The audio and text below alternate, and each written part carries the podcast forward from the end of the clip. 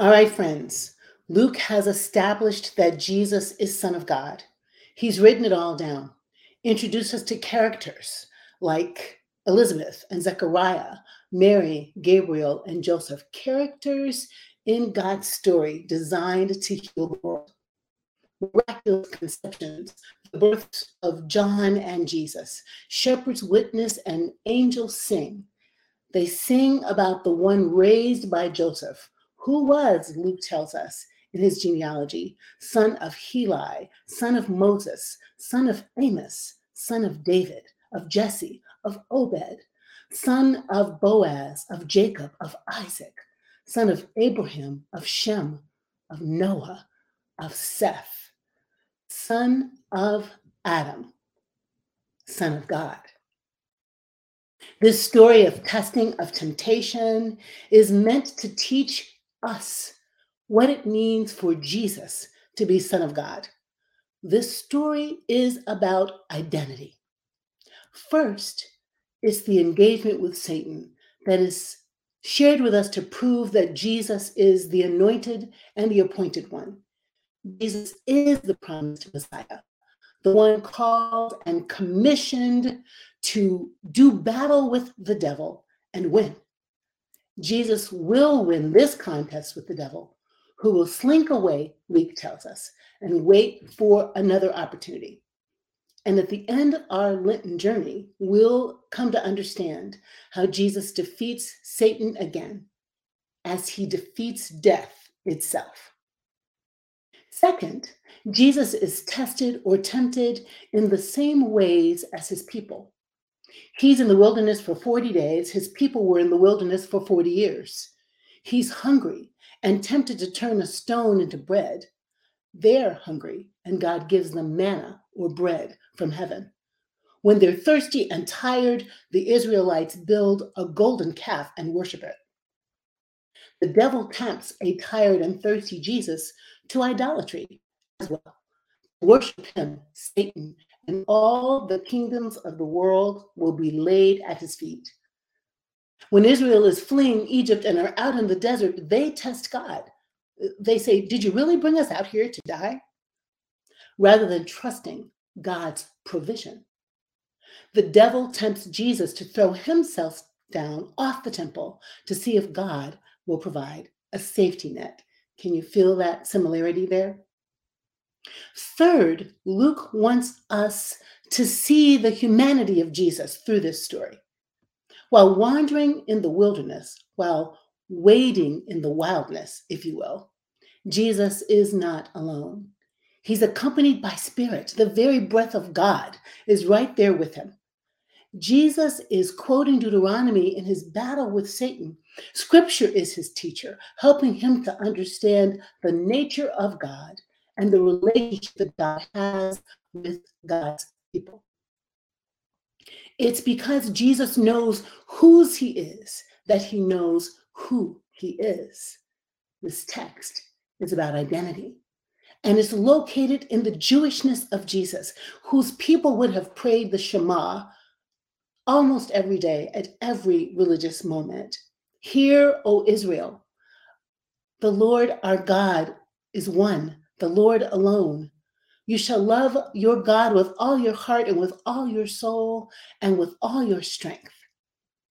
Jesus is fully human and Jewish a particular human who loves the God who loves him with his heart, with his soul, with his might, with his intellect. One writer in my research reminds me that Jesus faithfully resists temptation to do less than or other than he was called to do. Let me say that again. Jesus resists the testing to do less than or other than he was called to do. So this story is about Christology. Our Jesus, our Jesus is fully human and fully divine. And therefore, it is a lesson for all of us who are human. It is a lesson for all of us who are human to be fully humans being who we're fully called to be. Don't be other than you are. Don't be less than you are. Don't be more than you are. Be who you are, is one of the lessons from this text. You and me, we are not God. We are not gods. We're folded into the life of the holy, called by God to be part of the unfolding drama of saving the world. And since we're a community of artists, I'll say this we're called to know our role, to know our lines, and to hit our mark as we understand our inspiration. It's feeling a little theatrical when I wrote that. I think, friends, we are often tempted. We are often tested about what it means to be human, like Jesus, human, like we're called to be human. We're tested by idolatry. Some of us make little totems to worship celebrities or celebrity, likes, followers, recognition, fame, we see the kingdom of wannabe laid out before us, and it is just calling our name. I'm so capable of being tested this way. And for me, it goes like this I'm scrolling through the stuff, and I see a list of Black books to be read by written by Black women. And I think to myself, why isn't my book on that list of Black books to be read this month? Did I miss something? Did I not do something? Is my book Black enough to be on that list? Is my book Black enough, written by a Black woman for all the people? Is it Black enough in racist times, stressful times like this to show up on those lists? I, who feel super called all the time to work against racism and for the flourishing of Black people, I don't think it's hubris for me. I really don't. But I think it's that since I was a little child surviving a wound, I want to get that A plus. Ask John. I want the A plus about the toast, about the coffee, about the salmon. Is it right? Is it flavorful? Like I want to get the A plus, and I'm not stingy about it. There are enough A pluses to go around. Everybody can have an A plus. I just want one. I really do. Or I feel as though I have failed. I didn't go the distance. I didn't do the thing. I didn't show up the best possible way. This is childhood stuff, y'all. I felt called to work against racism since I was almost nine years old and Dr. King was killed. Am I doing what I'm supposed to do? I'm always asking this question. And I can feel so much like I failed every time someone is hurt while being Black. When those African students can't get on a train in the Ukraine, I'm asking myself, what am I supposed to do? And, and stuff and take me back to 13. I'm awkward. I got on a training bra. I got an overbite. And I'm trying to find my way to be me, trying to prove myself to myself and to God. It's a text like this that reminds me, Jacqui, you're just supposed to be Jacqui. You're just Jacqui. You are not God. You are a human being. Listen to God's call on your life, Miss Day, and do that. Trust that. Lean into that. How about you, friends? Is there any place in your life where you struggle with this kind of test about how to be human like God has called you to be human? Take a breath. What is it for you?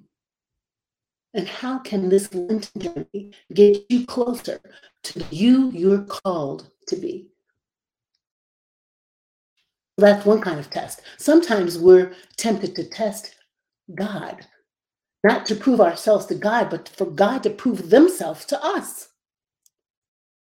If I don't wear a mask, if I don't get inoculated, if I don't take care of my body, if I don't sleep and rest, if I don't take Sabbath, if I don't feel all my true feelings, if I don't cry when I need to, laugh when I need to, if I don't dig down into my authentic child of Godness, it's okay. It's right. God will take care of me. God will save me from myself. Except, um, no, that's not actually how it works. God needs us to partner in our healing, to partner in our wellness. God needs us to love our bodies, our souls, our hearts, to love our flesh, to love our flesh, as Baby Suggs Holy says, and to love it hard. God needs us to love God with all we have, with heart, soul, mind, and strength, to love our neighbors with all we have, and to love ourselves with everything we have so we can love our neighbors, so we can love God. We miss this particular calling. We have a shared project with God, y'all. Our thriving, our surviving, our flourishing, and the flourishing of humanity and planet depends on us loving us. Loving us. God actually isn't going to do that for us. We are not God, but we are in God's image. We are not God, but we are, the psalmist says, created a little less than God. And God did not make any mess. So we don't get to write ourselves. We don't get to shit on ourselves. We don't get to, you know, poop on the image of God. We are splendidly, awesomely, wonderfully made in God's image. The temptation is to delegate that loving of ourselves to others. And no, no, honey, no, that's not going to happen. It starts with us. It starts with us. We are partners with God in the healing of the world, like Jesus, human, and called to lean on to Spirit, to equip ourselves with scripture and study, to contemplate as we wander in the wilderness what God wants from us to join love of self and neighbor as a cohesive and coherent program. And that means as we wade in the wilderness, we need some quiet time, we need some peaceful moments to fuel our work in the movement of love and justice we're, we're building. We need some time to center in, to find our true self, what Donald Winnicott calls our true self what Richard Rohr calls our true self, to acknowledge the deep beauty of that self, that beauty and worth of that self that is loved unconditionally by the Holy One, that exists outside of judgments and evaluations and which list of books we're on or not. We need to love that self fiercely with non possessive delight, unconditional regard, and full acceptance of that self as a gift from God to the universe. Can you feel into that, my love? Is this a test you do? Are you tempted here?